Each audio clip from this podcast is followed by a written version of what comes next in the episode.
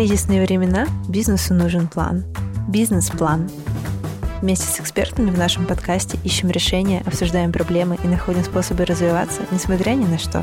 Всем привет! С вами я, Анастасия Волошенко, главный редактор бизнес-секретов от Тинькофф и предприниматель. А это наш новый подкаст «Бизнес-план». Первый шок от кризиса уже почти прошел, и мы постепенно адаптируемся к новой реальности. Все сократили расходы, урезали премии, бюджетный маркетинг, но что делать дальше, все еще непонятно. Об основных проблемах и возможностях развития бизнеса в сложные времена мы сегодня поговорим с Сергеем Красновым, сооснователем «Нескучных финансов». Сергей, здравствуй. Привет, привет. А, расскажи, пожалуйста, немножко про ваш проект. Чем вы занимаетесь и кто ваши клиенты? Мы занимаемся тем, что мы предоставляем профессионального финансового директора в аренду. Ну, вот есть каршеринг, а есть финдиршеринг. Вот. И малый бизнес, он зачастую не может себе позволить финансового директора, потому что они стоят профессиональные достаточно дорого. А еще, кстати, проблема в том, что малый бизнес, он не способен вообще понять и определить, что по-настоящему это хороший финансовый директор или нехороший, вот, и как им управлять нужно, и какие задачи ставить, и что от него ожидать. В общем, мы эти задачи решаем. У нас есть своя проверенная технология, которую мы на больше, чем тысячах клиентов, предпринимателей обкатали, и мы четко знаем, что нужно делать в какой последовательности для того, чтобы управленческий учет в компании был под контролем, чтобы была всегда нужная информация для принятия управления управленческих решений. Каждый день предприниматели принимают управленческие решения, и когда они основаны на чем-то более твердом, на фактах, на цифрах, на четкой системе управления финансами, таким образом предприниматели имеют возможность принимать управленческие решения, которые влияют на прибыль. Вот если вкратце так Угу. Слушай, а вот кажется, что для совсем малого бизнеса, наверное, это не актуально. Вот, а от какого размера оборота уже стоит нанимать себе финансового директора, да, или отдавать это на аутсорс? Вот у нас с мужем небольшой проект, у нас школа яхтинга своя, мы там ведем все сами, но я вот не знаю, может быть, нам тоже нужно. Слушай, если, если вы считаете, что вам пока не нужно, значит не нужно. Ну, то есть э, понятно, что это не подходит для микропредприятий. Короче, тут можно такой критерий, если такой супер субъективный, то если у вас все пока в голове держится, и вам все понятно, и как бы никаких проблем вы не испытываете, никакого дискомфорта, ну и супер, вам тогда не надо сейчас. Но просто настает такой момент, когда выручка растет, там, не знаю, дивидендов почему-то больше не становится, кто-то кому-то начинает быть должен, там, я кому-то должен, мне кто-то должен, и в какой-то момент ты просто понимаешь, что что-то я не контролирую ситуацию, я неожиданно попадаю в кассовый разрыв. В таком случае уже можно к нам приходить. И мы для себя определили, что примерно от 3 миллионов выручки в месяц уже пора заниматься, начинать э, финансовым учетом, потому что начинает в голове уже в меньшей степени что-то держаться, на кончиках пальцев перестаешь чувствовать такой контроль. Я знаю, что вы в марте снимали фильм э, с вашими клиентами про то, как они проходят вот этот период, да, турбулентный, который сейчас на рынке. Можешь рассказать, немножко поделиться, какие настроения сейчас в бизнесе? Что вот вам рассказывали ваши клиенты, когда вы записывали с ними интервью? Ну да, когда вся эта ситуация началась, ну, в принципе, вот у меня есть чем сравнить, когда мы переживали вот эту пандемийную историю, да, и у нас угу. там наши клиенты-предприниматели, у нас в моменте отвалилось 30% клиентов, был прямой запрет на деятельность, и, в общем, там первую неделю, когда дядя Вова объявил, что, в общем-то, неделю сидим дома, еще платим всем зарплату, вообще все просто немного офигели от этой всей истории. Но приостановили как бы все операции, значит, заняли такую выжидательную позицию. Вот, сейчас, когда вся эта история началась, абсолютно точно так же первую неделю все себя вели. Угу. Замерли, перестали платить, перестали действовать, значит, начали наблюдать, погрязли в новостях. Ну да, захолдили все платежи, ничего деньги да, никому не отдавали. Да, да, да. И это, конечно, блин, такая ситуация, она немного напрягает. Думаешь, блин, а что завтра будет? Ну, как бы переживаешь, вот у меня в компании работает порядка 250 человек, и достаточно как бы большая ответственность. 250 семей, которые нужно кормить, нужно обеспечивать, и все построено на определенных экономических цепочках, которые сейчас мы видим, что они как раз начинают рушиться, все перестраивается, и вот вопрос, успеешь ли ты вклиниться в эти новые реалии, в новые экономические цепочки. Когда мы начинали только снимать фильм, было так много депрессивных мыслей на самом деле, и казалось, что фильм будет очень негативный такой, что вот э, тут плохо, там плохо, вообще как бы мы все умрем и все такое. И мы старались так, значит, э, наших героев спрашивать, а может быть что-то все-таки хорошее происходит. Mm-hmm. И как оказалось, фильм получился очень позитивный, потому что предприниматели такие люди, особенно такие небольшие, можно сказать их там назвать ИП ИПшниками, да, с ними ничего не случится, потому что они люди действующие, предпринимающие, они видят возможности. И да, в моменте было сложно, страшно, там неуютно, и думаешь, блин, что завтра будет. Но в итоге сейчас очень много гениальных идей, они там, значит, вскрыли, много возможностей открылось, кто-то нанимает людей, кто-то там выпускает внутренние облигации для того, чтобы перекрыть там открытие новой клиники, кто-то договаривается с новыми поставщиками. Конечно, сложно, целом. Но, не знаю, у меня такой позитивный настрой в отношении будущего, потому что ребята сейчас быстро перестроятся, построятся эти новые цепочки. Ну, куда им деваться? Нужно людей кормить, нужно себя кормить, нужно, ты привык к определенному уровню жизни. Ребята классно смотрят на открывающиеся возможности, несмотря на там какой-то негативный фон общий. Но еще какой положительный момент еще в том, что когда ты начинаешь действовать очень активно, там что-то пересобирать, перенастраивать, нанимать новых людей, убирать непродуктивных и так далее, на самом деле ты начинаешь быть занятым, и тебе нет времени уделять этим новостям негативным и так далее, да, там раз в день зашел, там 10 минут изучил всю информацию, вот, ну и, в общем-то, дальше действуешь. Ну, то есть это такое определенное спасение в деятельности есть спасение. Да, согласна. Вначале все так стремительно ухудшалось, что казалось, что ничего хорошего уже не будет совсем. Но сейчас, через месяц, появилось ощущение, что в целом будущее может да. быть вполне позитивно. Вот, у нас тоже первая реакция была, конечно, очень э, страшная, потому что у нас сейчас перед началом сезона предстоит, ну, уже часть закупок мы сделали, в общем, это как раз тот момент, когда мы закупаем все к сезону, готовим оборудование, и когда курс начал меняться и очень быстро меняться, у нас появилось ощущение, что все, нам придется цены поднимать просто в космос, ну, чтобы это вообще какой-то смысл имело. Но сейчас уже чуть откатилось все назад, и стало понятно, что, кажется, цены мы не поднимем, но не так критично, как казалось в начале марта.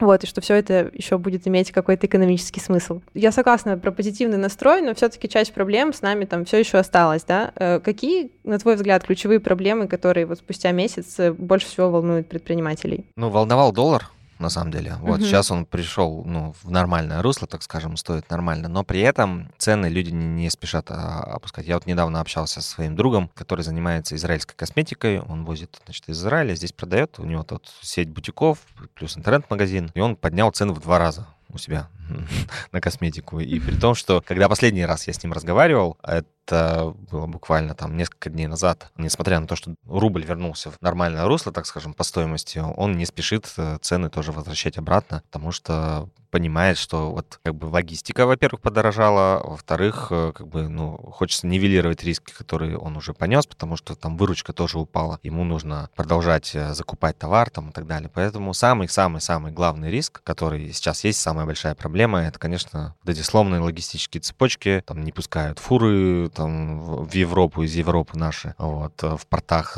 грузы не обслуживаются, там не отправляются и так далее. Вот это, наверное, самая ключевая проблема на сегодня. Вот, а то, что там, например, например, ушли бренды. Я вчера буквально был в торговом центре, так вообще не частый гость mm-hmm. в торговых центрах, но вчера вот занесло меня. Вот, и так интересно, идешь, там вообще половину всего закрыто. Но в целом народ ходит, э, те, кто работает, я думаю, тоже получают там сверхприбыль. И я думаю, что 어, ничего страшного, что эти бренды ушли. Во-первых, они, мне кажется, разморозятся. А если не разморозятся, у нас реально есть российские классные... То есть последние вот э, пять лет я наблюдаю, что как раз там в одежде, например, очень сильно локальные бренды развиваются. Им, конечно, тяжелее было развиваться, когда есть там большие конкуренты, ну, большие корпорации, так скажем, которые могут и по цене конкурировать очень хорошо, и по маркетинговым бюджетам может хорошо конкурировать. Сейчас я думаю, что российским производителям в этом плане будет полегче. Конечно, сейчас потребительский спрос тоже упадет, потому что инфляция сумасшедшая, и как бы деньги обесцениваются. Я скажу за себя, что я как работодатель в условиях того, что у меня доходы падают, а я не спешу поднимать зарплаты своим сотрудникам. Мы вот как раз планировали в апреле индексацию делать для наших партнеров финансовых директоров. Сколько у нас их там? 150-170 человек. Но сейчас ввиду того, что мы не выполняем планы по продажам, потому что к еще одной проблеме, да, основной канал продаж для нас был, это, конечно,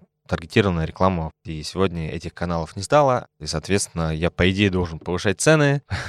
Э, но, но вы их не повышали или повысили для клиентов? Мы цены не повышали, мы продолжаем работать угу. так же. Ну, наши маркетинговые как бы расходы, наши проблемы. Единственное, угу. что в связи с чем мы можем повысить цены, это с тем, что нам придется повышать зарплаты. Мы планировали индексацию, но планировали индексацию в связи с ростом. То есть мы за счет того, что набираем все больше и больше клиентов, так у нас подписная модель в целом, мы за счет этого зарабатываем дополнительные проценты в рентабельности по чистой прибыли. За счет этого мы можем постепенно захватывая рынок, повышать доходы наших партнеров, финансовых директоров. Ну вот. Но сегодня вот эта схема сломалась. Понятно, что мы mm-hmm. там не опускаем рук. Вот э, буквально у нас прошла стратегическая сессия, и сейчас из открывающихся возможностей и реальности э, необходимо, конечно, заняться холодными продажами.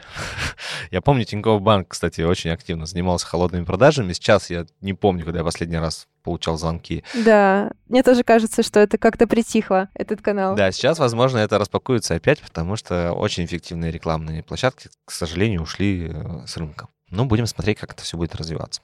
Получилось ли у вас перейти ВКонтакте и получать там какую-то эффективность или в другие соцсети? ВКонтакте мы нащупываем сейчас связки рабочие, чуть-чуть пошли лиды. Ну, то есть, угу. когда мы только-только туда перешли, там вообще все было очень грустно. Мы такие, ё-моё, ну как бы, что нам сейчас теперь делать с этим всем? Сейчас что-то пошло. Я знаю, что ВКонтакте в большей степени работают продажи через переписку, а не как там угу. лид-формы, сендлеры там всякие, все такое. Ну, тестируем. Что-то пошло уже. Сейчас пока не могу сказать, насколько это эффективно. Главное, что пошло. Кстати, а один из советов, которые я могу дать. Для большинства людей это почему-то не очевидно, что в такие времена, конечно, если ты хочешь, чтобы твоя компания выжила и продолжила зарабатывать прибыль, и обеспечивать рабочие места, конечно, нужно и необходимо увеличивать расходы на маркетинг. Да, может быть, это с точки зрения там юнит экономики той же будет сейчас пока неэффективно, и поэтому, ну, мы понимаем, что у нас там, например, ВКонтакте сейчас э, клиент не окупается. Вот, но это не значит, что мы перестаем рекламировать ВКонтакте. Мы продолжаем докручивать эту эффективность, мы продолжаем прорабатывать скрипты, рекламные креативы, тестировать, пробовать и так далее. Кстати, за счет чего это мы можем делать? За счет того, что у нас есть резервы. Нас вот пандемия очень круто научила тому, что обязательно должны быть резервы, обязательно должен быть фонд на развитие. И это, кстати, одна из причин, почему компания должна быть прибыльная. Многие ну, люди, в том числе работая в компании, считают, что компания должна быть прибыльная, потому что владельцу нужно платить, значит, дивиденды или там акционерам. На самом деле прибыль бизнеса — это не цель, это требование. Ну, то есть, если у тебя не будет прибыли, у тебя не будет средств на безопасность, ты не сможешь такие турбулентные времена переживать, просто твой бизнес загнется. Несмотря на то, что, может быть, он хороший, классный, полезный. Но вот такая реальность, да, и потребности человека меняются, все, там, конкуренты развиваются, все развивается, поэтому нормальное состояние бизнеса — это развитие. А как ты будешь развиваться? Естественно, с чистой прибыли реинвестировать обратно в компанию для того, чтобы она жила, развивалась и там, не знаю, плодила рабочие места, нанесила все больше и больше пользы. И сейчас вот есть, э, так скажем, такая точка, в которой необходимо это еще раз посмотреть. И если у вас там все нормально сегодня с денежным потоком, конечно, обязательно делайте фонды и начинайте откладывать подушку безопасности, начинайте откладывать деньги на развитие, помимо дивидендов. Потому что чистая прибыль — это не дивиденды владельца. Многие порезали же бюджеты на маркетинг. Я думаю, что и бюджет на фонды, если они, он вообще был. То есть я уже услышала, что их стоит точно возвращать. Может быть, что-то еще стоит возвращать, если как бы ситуация не критична для бизнеса. И как вообще понять? Ну вот все сейчас все перешли в режим острой экономии. Можно из него уже выходить или нет? Можешь тут рассказать? Сложно сказать. Тут надо смотреть на конкретную ситуацию, что происходит с конкретным бизнесом. Вот э, я могу по себе сказать, что мы делаем, да. А, во-первых, угу. мы людей держим в тонусе, мы с ними на связи. Сейчас больше коммуникации должно быть. Особенно у нас. Мы работаем полностью удаленно, у нас нет ни единого офиса, хотя 250 человек там из 50 разных городов работают. Работают из дома и все такое. Вот. И в этой ситуации, это вот этого общения там в офисе, где можно успокоиться, перетереть что-то и все такое, его, его недостаточно, поэтому необходимо коммуникацию увеличить. Нужно постоянно быть на связи, нужно включить режим аларм, нужно включить все свое обаяние как лидера и, значит, еще с большей силой и уверенностью продвигать цели компании потому что людям нужно напоминать вообще о том. Вообще люди большую часть своей жизни проводят на работе. И тут вот mm-hmm. наша задача как лидеров, да, в компании, сделать так, чтобы каждый был на своем месте, чтобы каждый был загружен работой, действительно, потому что работа, ну, если много работы, сейчас много делов, тогда, в общем-то, ты в меньшей степени отвлекаешься на какие-то негативные вещи. Вот поэтому наша задача загрузить полностью работой, продвигать цели, замыслы компании, миссию, да, компании, и, в общем-то, давать людям смысл очень грустно, если люди большую часть своей жизни находятся именно у вас на работе, и при этом они не прикаянные, они не самореализованные, и они не понимают вообще, что они тут делают, и они не понимают, что компания делает как таковая. Поэтому я думаю, что вот этот кризис — это всего лишь шанс такой стать более эффективным, шанс, не знаю, оставить в команде самых продуктивных людей, нанять, может быть, еще дополнительно продуктивные компании.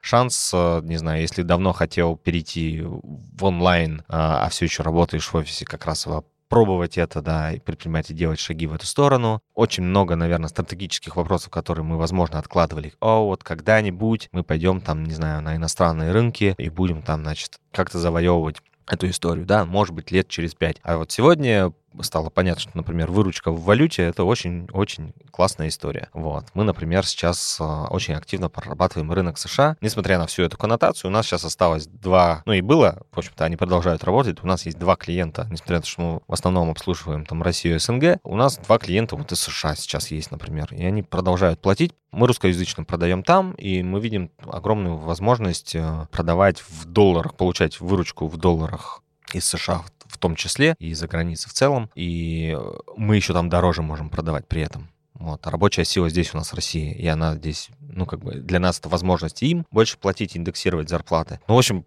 то, что мы откладывали и там говорили о том, что, да, может быть, годика через три мы там, значит, в Штатах откроем какой-то офис представительства и будем развиваться, то сегодня вот это отличная возможность чуть быстрее к этому двинуться. А там есть подобные компании, которые тоже занимаются, ну, вот оказывают такие услуги на аутсорсе, или это такая наша только российская практика?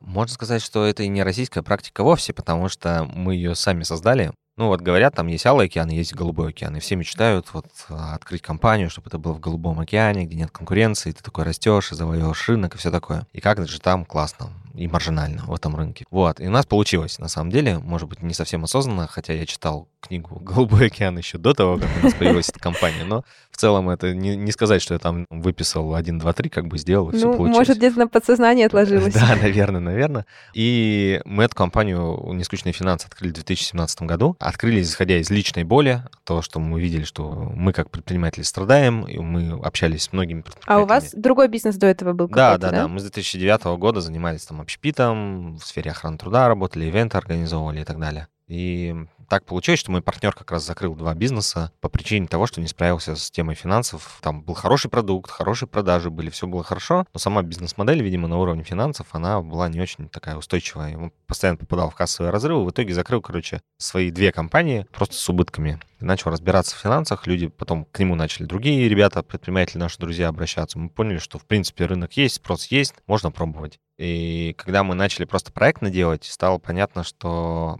проектно сделал, там навел порядок в финансовом учете. Звонишь через полгода, как дела? А вот все как и было. Ну, то есть предпринимателей не хватает усидчивости не хватает, как бы времени для того, Я чтобы... думаю, фокуса не хватает на да, это. фокуса как не бы хватает, столько да. других проблем. Да-да-да.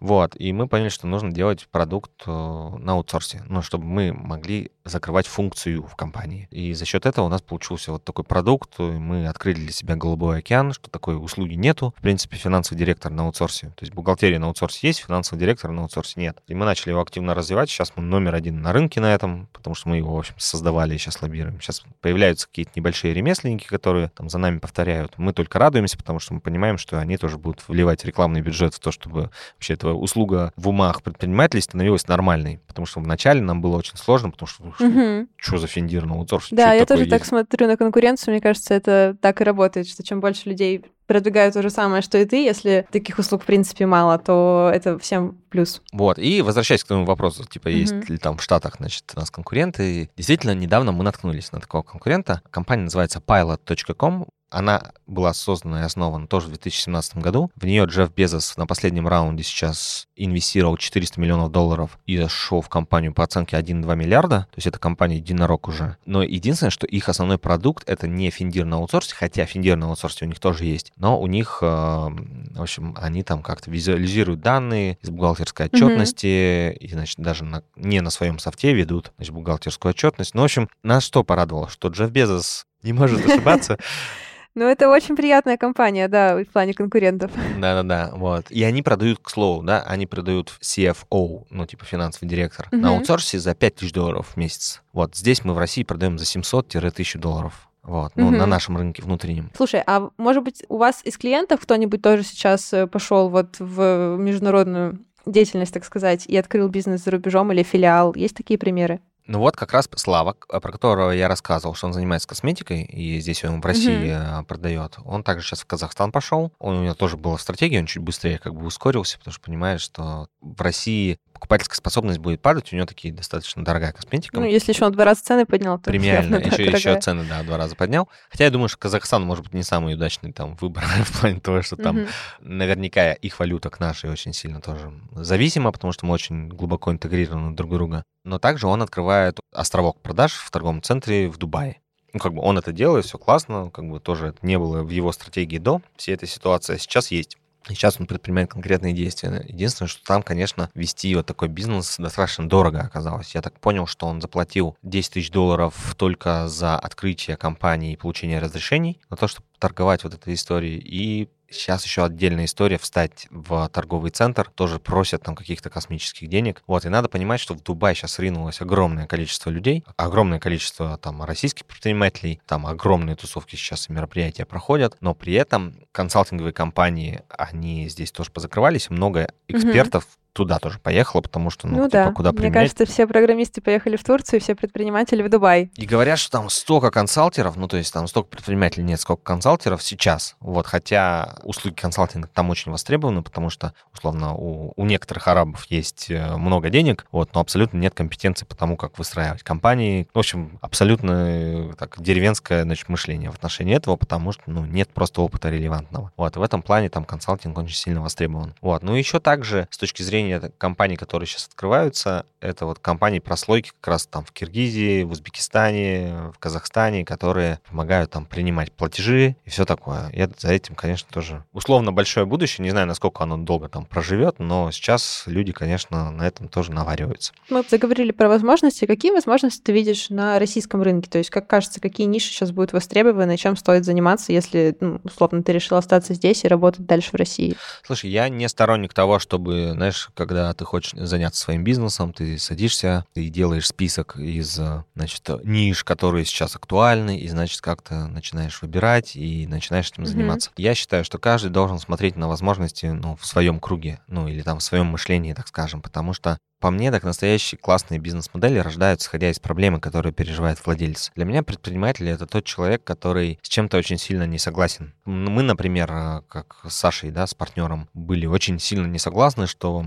предприниматели такие люди действующие, классные, могущие, так скажем, не лежащие на диване, они страдают от того, что у них нет четкой управленческой информации. Если бы она у них была, они бы были более прибыльные, более масштабные, более полезные этому обществу. И ну, как бы мы не согласны, что они должны страдать. Мы не согласны то, как они решают эти проблемы свои. Потому что нас трясет от того, как, какие они ужасные себе таблицы делают, нас трясет от того, что они неправильно считают свою чистую прибыль, потом ошибаются и закрывают классные проекты. Вот с этим мы сильно не согласны, понимаешь? Э, У нас есть внутреннее такое вибрация такое, несогласие. И на базе этого строится наша компания. И у нас мощная миссия, и к нам начинают примыкать профессионалы реальные, ребята, которые там разбираются в какой-то узкой своей теме, но их так их зажигает наша миссия, что вот они начинают с нами работать. Так подбирается сильная команда. Вот, и за счет этого мы там э, реально развиваем рынок, несем все больше и больше пользы. Я как бы за такой подход, и поэтому я бы не стал давать сейчас советы, что типа вот посмотри, там Макдональдс ушел, вот давай делай свой Макдональдс. Ну как бы это очень такая примитивная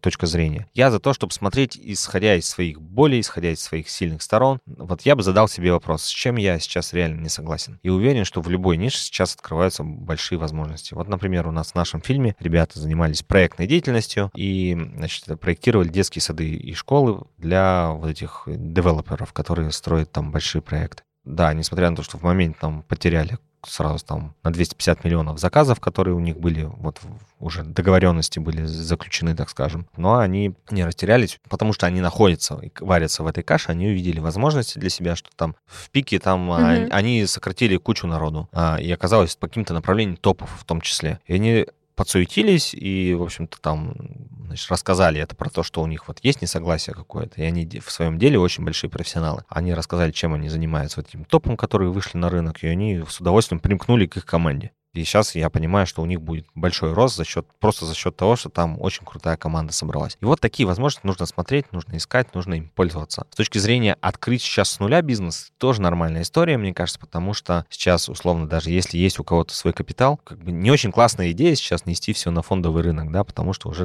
Ну доверие точно.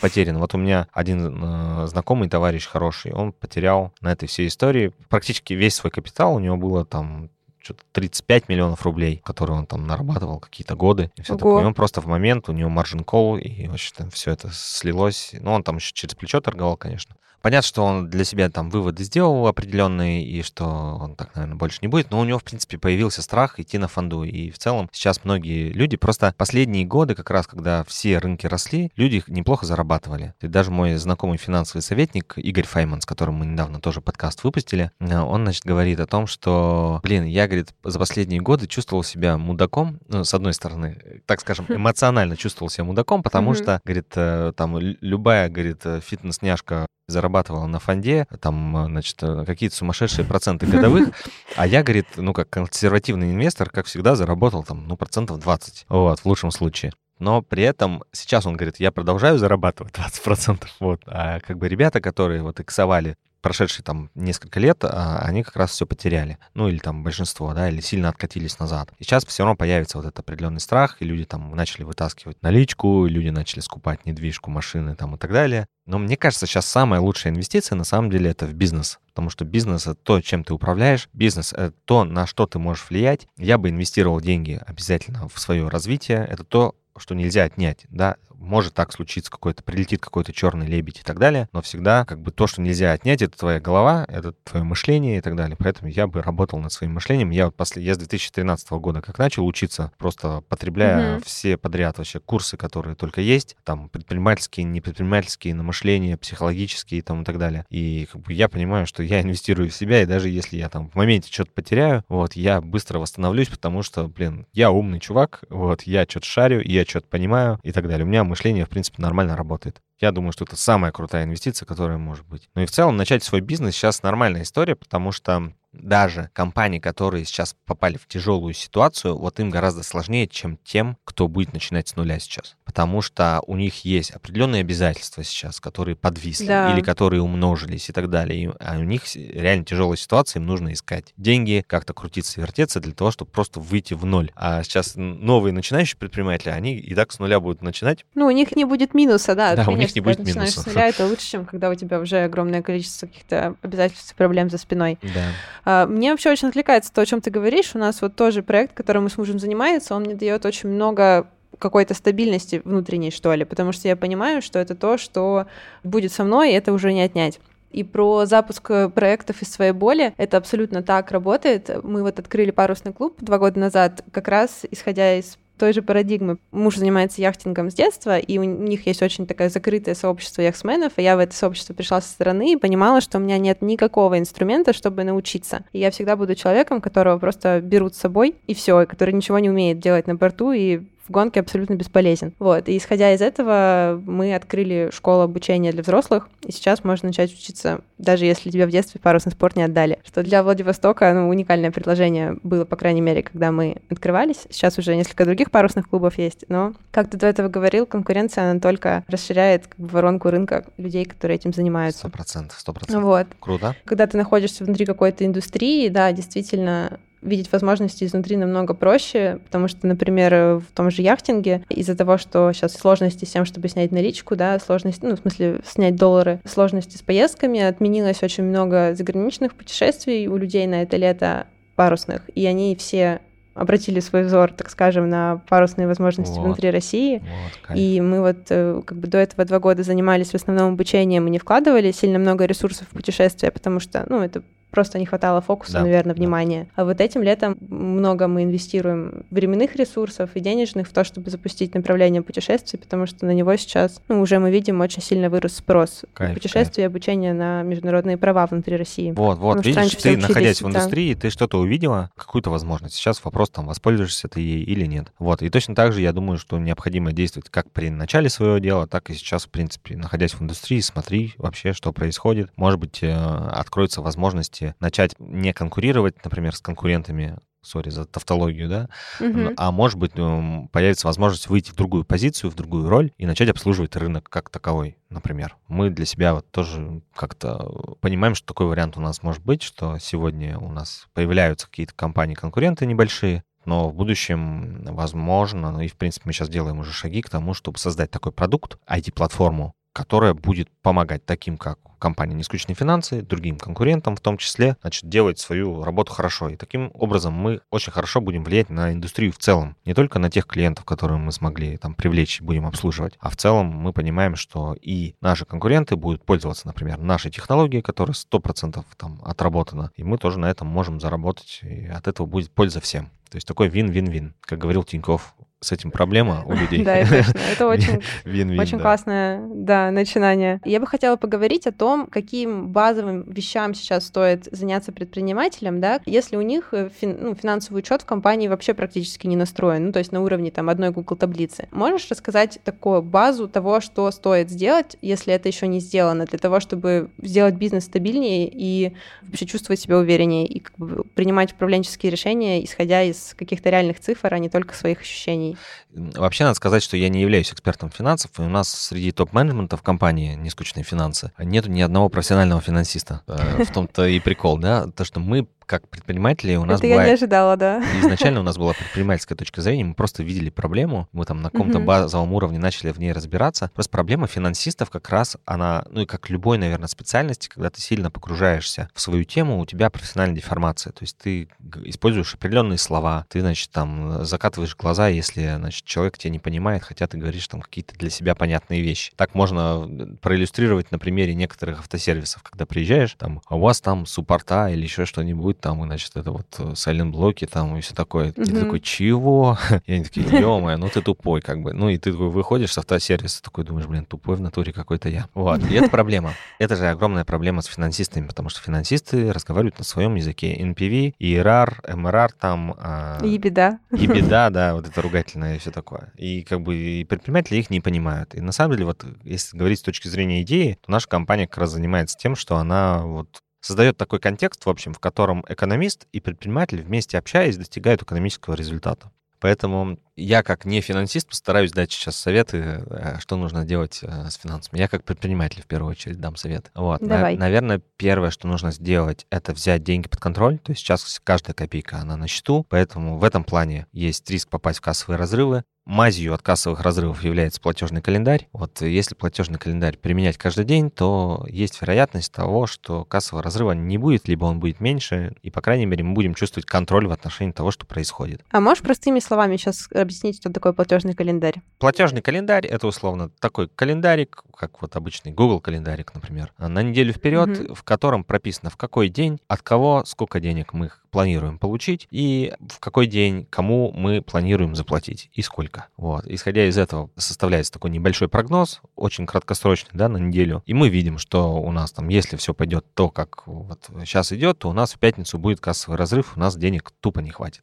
И наша задача тогда, увидя это, предпринять какие-то шаги. Например, там прозвонить дебиторов или там поговорить с кем-то, договориться на отсрочку и так далее. Такое ручное управление, которое в моменте позволяет справиться с тем, что денег может не хватить, мы можем вообще закрыться, скамнуться, как сейчас говорят, да, и все такое. Мгм. Просто такой инструмент, который добавляет осознанности в моменте. Вот, платежный календарь можно вести. Если у вас сейчас проблем с деньгами нет, то не надо его вести. Ну, тут с точки зрения финансово-управленческих инструментов мы такие не знаю, фривольные чуваки, потому что мы говорим, ну, как бы, если тебе это помогает сейчас в моменте, используй. Если не помогает, ну, не надо лишнюю работу делать. Лучше сфокусироваться на чем-то другом, потратить время на что-то более полезное. Ну да, мне кажется, что вот платежный календарь это актуально, когда много какой-то кредиторки, и есть действительно риск того, что денег просто не хватит. Все, что ты говоришь, прикладывая на наш бизнес, наверное, у нас действительно не будет такой потребности, потому что у нас мало кредиторских выплат. Мы уже, в принципе, все эти расходы понесли. Сейчас в основном все расходы уже происходят по факту оказания услуги. Ну, то есть там аренда, зарплата и так далее. Ну, супер, тебе повезло.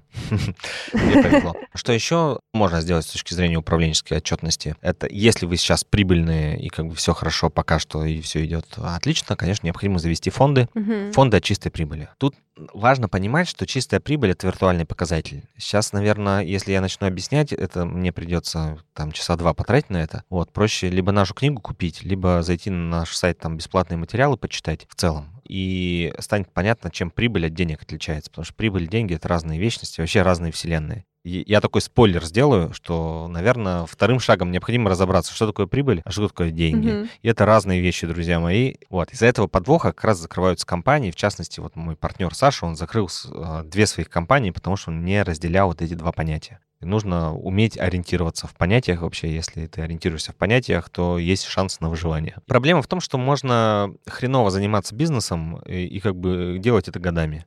Также можно хреново плавать. Вот я не очень плаваю, но в плане того, что я не тону, я могу поплавать. Но если мне там скажут, проплыви там полтора километра, как бы там бассейн, например, ну я сдохну просто. Я понимаю, о чем ты говоришь. У меня много примеров таких э, перед глазами, когда вроде бизнес э, годами живет, а как, вот не очень понятно. Да, да, да. И вот если есть амбиция у нас все-таки заниматься бизнесом профессионально, конечно, финансовый учет и вообще финансовая грамотность в отношении финансов бизнеса. Это такое требование, ну, как бы, если ты профессионал, хочешь быть профессионалом, тут будь добр, освой вот эту профессию. Понятно, что не нужно становиться там прям финансовым директором или суперкрутым финансистом. А нужно на базовом уровне понять, что это значит, что такое прибыль, что такое деньги, как выручка отличается от поступлений. Вот тоже еще один, одна история, да? Почему расходы и затраты — это разные вещи. Все такое. На самом деле все вот в словах. Ну, то есть если мы на уровне слов просто начнем понимать, что значит каждое понятие, то и, собственно, мы сможем управлять своими финансами более адекватно. А вот по рекомендации про фонды я хотела уточнить. Э, во-первых, фонды это значит, что их должно быть несколько, правильно? Да, да, да. И вот э, наш учитель Питер Друкер, это основоположник менеджмента, он консультировал, э, вообще журналист, и он написал много книг на тему менеджмента, и в Гарвард Бизнес Ревью там его статьи mm-hmm. постоянно выходят и, и так далее. Он вообще считается основоположником менеджмента. Он первый человек, который консолидировал знания о менеджменте и так скажем, после него менеджмент превратился в дисциплину как таковую. И мы очень его уважаем, и на его трудах строим нашу компанию, и все такое. И вот он как раз говорит о том, что, значит, первое, что он говорит, что чистая прибыль э, бизнеса — это не деньги владельца, чистая прибыль — это требование, а не цель бизнеса. Почему требование? Потому что есть три функции, очень важные у чистой прибыли. Это функция развития, и каждый бизнес э,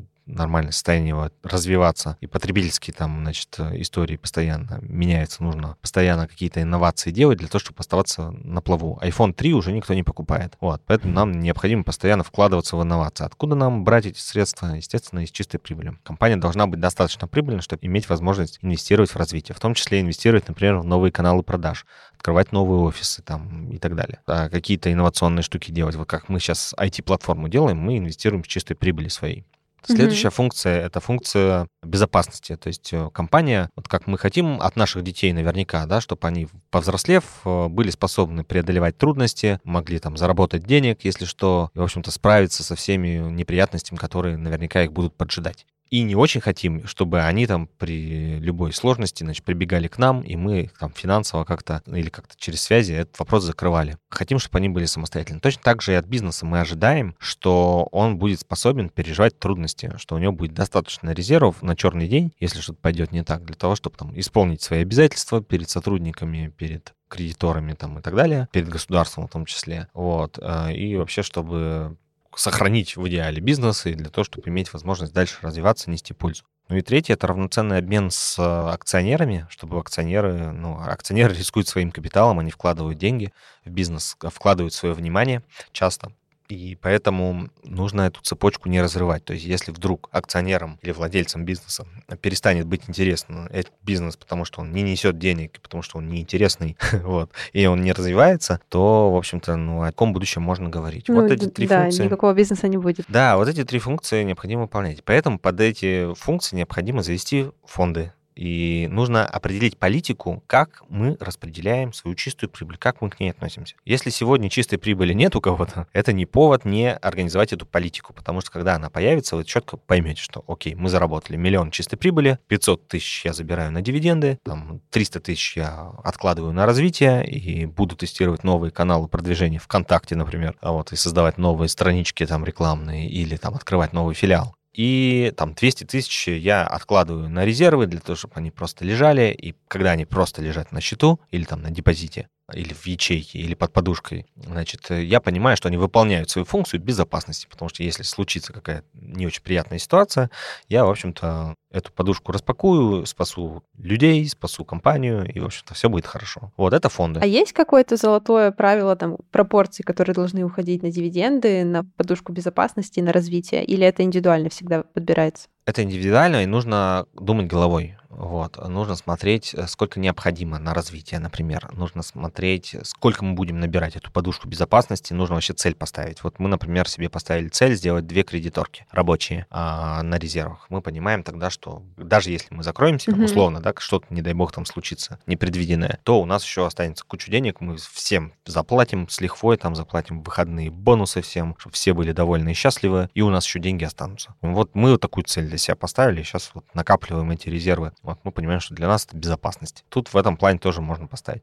От чего еще зависит, например, сколько дивидендов брать себе? Ну, во-первых, там личные потребности, естественно, должен быть баланс и себе, и бизнесу. Ну, не надо, короче, в жертвенность играть тоже в этом плане. Еще от чего может зависеть, от того, на какой стадии развития сейчас бизнес находится. То есть, если мы, опять-таки, с ребенком сравним, вот э, ребенок, mm-hmm. когда первые годы жизни живет, он очень быстро растет. Но ему для того, чтобы очень быстро расти, ему необходимо постоянно действовать, постоянно предпринимать что-то новое и, там, не знаю, кушать молоко матери, например. Ну и вообще хорошо питаться в целом. И этой пищи должно быть достаточно для того, чтобы вот этот рост обеспечивать. Точно так же и бизнесу, когда он очень бурно растет, сейчас и развивается, когда он попал в струю какую-то, какой-то социальный нерв он задел, и сейчас растет, в этот момент ему, скорее всего, требуется чуть больше денег, потому что мы там чуть больше экспансии хотим сделать, чуть больше там клиентов привлечь, чуть больше... И тогда там, стоит больше в развитие. Ну, ну на мой взгляд, смещать. да. Да, да, да. С другой стороны, если бизнес уже там условно такой стабильный, понятный и, значит, э, непоколебимый, так скажем, и там, значит, все понятно, то, по идее, можно забирать больше дивидендов. С одной стороны, можно, с другой стороны, необходимо готовиться к тому, чтобы делать пивот на рынке. Ну, вот есть такое слово пивот. Когда ты запускаешь новую скривую в своем развитии, когда ты запускаешь какую-то трансформацию, какую-то инновацию, и таким образом ты как бы ну, продолжаешь оставаться на рынке, потому что, конечно, любая система умирает рано или поздно. Поэтому как бы просто почивать на лаврах от того, что вот мой бизнес уже стабильный, он там отлично работает, приносит хорошие дивиденды, я просто там кайфую и все такое, как бы не очень классная позиция, потому что может так точнее, сто процентов случится так, что этот бизнес через какое-то время там начнет увидать, будет mm-hmm. все меньше маржинальности, потому что конкуренция начнется только просто демпинг там и так далее. Нужно понимать, что нам необходимо как-то выходить либо на новый рынок, либо запускать здесь, начинать обслуживать конкурентов. В общем, как-то смотреть по-другому стратегически на то, что есть. На это, скорее всего, тоже понадобятся деньги. Вот, поэтому тут надо вот просто вот, исходя из того, что я рассказал, сидеть, рассуждать и принимать для себя, что для меня политика распределения чистой прибыли. Также еще что могу посоветовать точки зрения финансов. А, можно завести счета. Помимо фондов, можно завести счета операционные. Такой пример могу привести. Захожу я на расчетный счет. У меня лежит 8,5 миллионов на расчетном счету. И мне приходит какой-то супер офер от моих там не знаю, поставщиков, например. Угу. Только сегодня, только сейчас, значит, там супер сверх предложение, значит, покупая, но нужно выбрать определенный объем. Это там стоит там 3 миллиона, например. Я такой захожу, еще раз смотрю, 8500. Ну, в принципе, бабки есть, классное предложение, сделаю больше прибыли и все такое. И могу принять это предложение. Но что делает система счетов? Мы вот это 8500 раскладываем по конвертикам. Делаем дополнительные счета. Кстати, в Тинькофф банке эти дополнительные счета бесплатные. Спасибо большое. Пользуемся. Спасибо, что ты это сказал, да, а не я. Очень кайфуем, да, очень кайфуем. Мы вообще как клиенты Тинькофф банка очень, очень кайфуем. И мы делаем эти счета и распределяем денежки значит, по этим конвертикам. Что мы делаем? Мы, например, сразу отчипываем налоги мы mm-hmm. отчипываем там, у нас основная статья расхода — это фонд оплаты труда, потому что у нас такая интеллектуальная компания, да? У вас, наверное, тоже. Да, у нас тоже фото. Да, да, и у нас там 50-55% уходит на фото. Соответственно, мы что делаем? Мы раз в неделю садимся и смотрим, сколько денег нам за неделю пришло. И исходя из того, что мы знаем, сколько у нас примерно а, денег уйдет из этих денег, пришедших на зарплату, например, 55%, мы 55% сразу от этих денег откладываем на специальный счет зарплата, ну или там фото. Слушай, это очень классно. На самом деле мы примерно так же делаем, только я так по-умному на это не смотрела, потому что у нас просто выплаты зарплаты еженедельные, ну, недельная оплата труда у инструкторов, и они получают выплаты раз в неделю. Но это очень помогает как бы сразу от этих денег, скажем так, избавляться, и нет ощущения, что все эти миллионы твои собственные. Вот, вот. А это большая проблема, потому что ты смотришь 8 500 моих как бы денег, а потом, когда начинаешь раскладывать и смотришь, оказывается, ой, у нас тут миллион двести на налоги, лежит. Ой, у нас мы тут должны как бы нашим, значит, сотрудникам заплатить там 3 миллиона, например. И еще мы там поставщикам должны там, не знаю, полтора миллиона. А еще у нас авансов пока что, которых мы не взяли в работу, еще на миллион. И того там остается, короче, что у меня в распоряжении сейчас реально денег там всего миллион, а мне тут как бы сейчас тратить на поставщиков дополнительно 3 миллиона, как бы, ну вообще ни к селу, ни к городу. Ну то есть я получу просто кассовый разрыв. Хотя с первого взгляда кажется, что, блин, ну все, денег Что предложение хватает. выгодное. Предложение вот выгодное, ты сказал да. под фот отдельный счет, а есть еще тоже какие-то универсальные штуки, под которые стоит, ну, условно, деньги откладывать отдельно? Авансы, может быть? налоги. Ну, авансы почему? Потому угу. что часто вот попадаем в ситуацию, что авансов на получали, еще к работе не приступили, а уже считаем, что это деньги наши. И угу. у нас по денежному потоку может быть получиться в этом месяце очень хорошо. Мы видим там, о, пришло столько, ушло столько, ого, сколько осталось. Надо себя похвалить. Там, покупаем себе машину, летим отдыхать куда-нибудь там и так далее. А потом, оп, что-то денег не хватает рассчитаться, да, с поставщиками. И вот как раз в таких ситуациях обычно к нам приходят. После такого стресса мы начинаем прояснять, что к чему. Вот, короче, налоги, авансы можно сделать, можно сделать зарплаты, можно сделать поставщиков. Ну, вот это основное. Ну и вообще можно что сделать? Просто, чтобы определить, какие счета мне сделать, просто берете, значит, выгружаете свою ДДС-ку, отчет о движении денежных средств, смотрите там за последние полгода, например, или за последний год, сколько у вас денег ходило по счетам по разным статьям, по расходам, там, по приходам. Ну и в процентах высчитываете, сколько это от поступлений.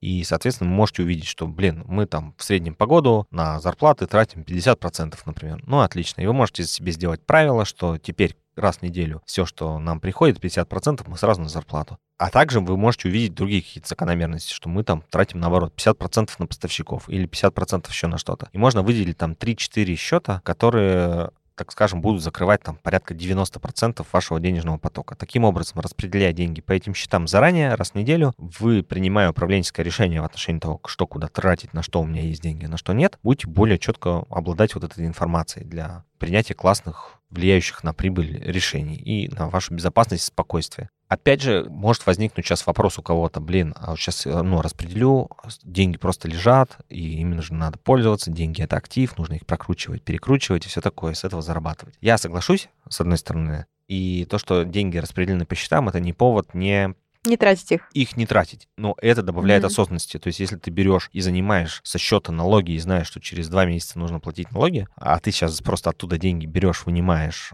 там, не знаю, миллион рублей берешь, куда-то направляешь, ты себе отдаешь отчет в этом. Ну да, я понимаю, о чем ты говоришь. Да, это, это как бы с одной стороны повышает очень управляемость этой ситуации, потому что вот у нас, например, сейчас много авансов, и кажется, что вроде все неплохо, и мы эти авансы тратим на то, чтобы ну, организовать, собственно, мероприятия, на которые эти авансы взяты. Но периодически периодически возникает это ощущение напряжения, что ты не знаешь, какое соотношение этих авансированных денег ты уже потратила, какое соотношение все-таки, ну, там, условно, выручки это было по тем услугам, которые ты уже оказал. И получается, если это делить по разным счетам, то тогда можешь также дальше тратить авансы, но просто ты будешь понимать, что вот это я столько потратил из авансов, а вот столько я потратил из выручки, которая уже, ну, которая уже наша. Все так, все так. Добавляет осознанность вся эта история. Класс. Надо тоже завести счет под авансы. А еще вот ты в процессе рассказа упомянул ДДС, этот вот отчет. Можешь про него рассказать? То есть, как бы, зачем его вести и когда его стоит вести? Кажется, у нас его нет. Ну или, может быть, есть.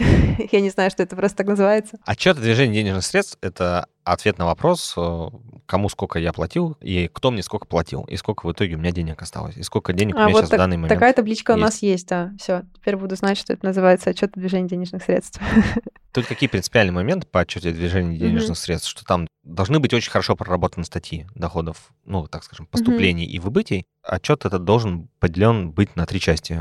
Там должна быть операционная деятельность, финансовая деятельность и инвестиционная деятельность. Если у вас такого нет, то... Нет, такого да, нет. Рекомендую добавить. Я думаю, что я на вашем сайте найду эту информацию. Сто процентов, сто процентов. Отчет при блях убытках, например, он показывает то, сколько вы реально прибыли заработали ну, как бы, насколько эффективен топ-менеджмент, так скажем, вот насколько мы эффективны как компания. Вот в данном месяце, в данном квартале, в данном, ну, в общем, зачетный период. Вот. И управленческий баланс, он показывает э, то, сколько у меня денег, кто кому сколько должен, есть ли у меня собственный капитал, можно посчитать рентабельность собственного капитала и вообще понять, насколько эффективно мои деньги работают в бизнесе. Вот, это такой самый главный отчет. Ну, вот кажется, что вот эти три документа, наверное, стоит вести каждому предпринимателю, у которого хоть какой-то там набор операций происходит да. в течение месяца. Да, у нас, кстати, есть сервис управленческого учета Финтабло, а, который в онлайне как раз позволяет. То есть, если у вас помимо Тинькофф банка есть еще какие-то банки, например, то mm-hmm. можно там все это делать. А также есть, допустим, интернет-кассы всякие, там, не знаю, такие как Робокасса, например, или еще какие-то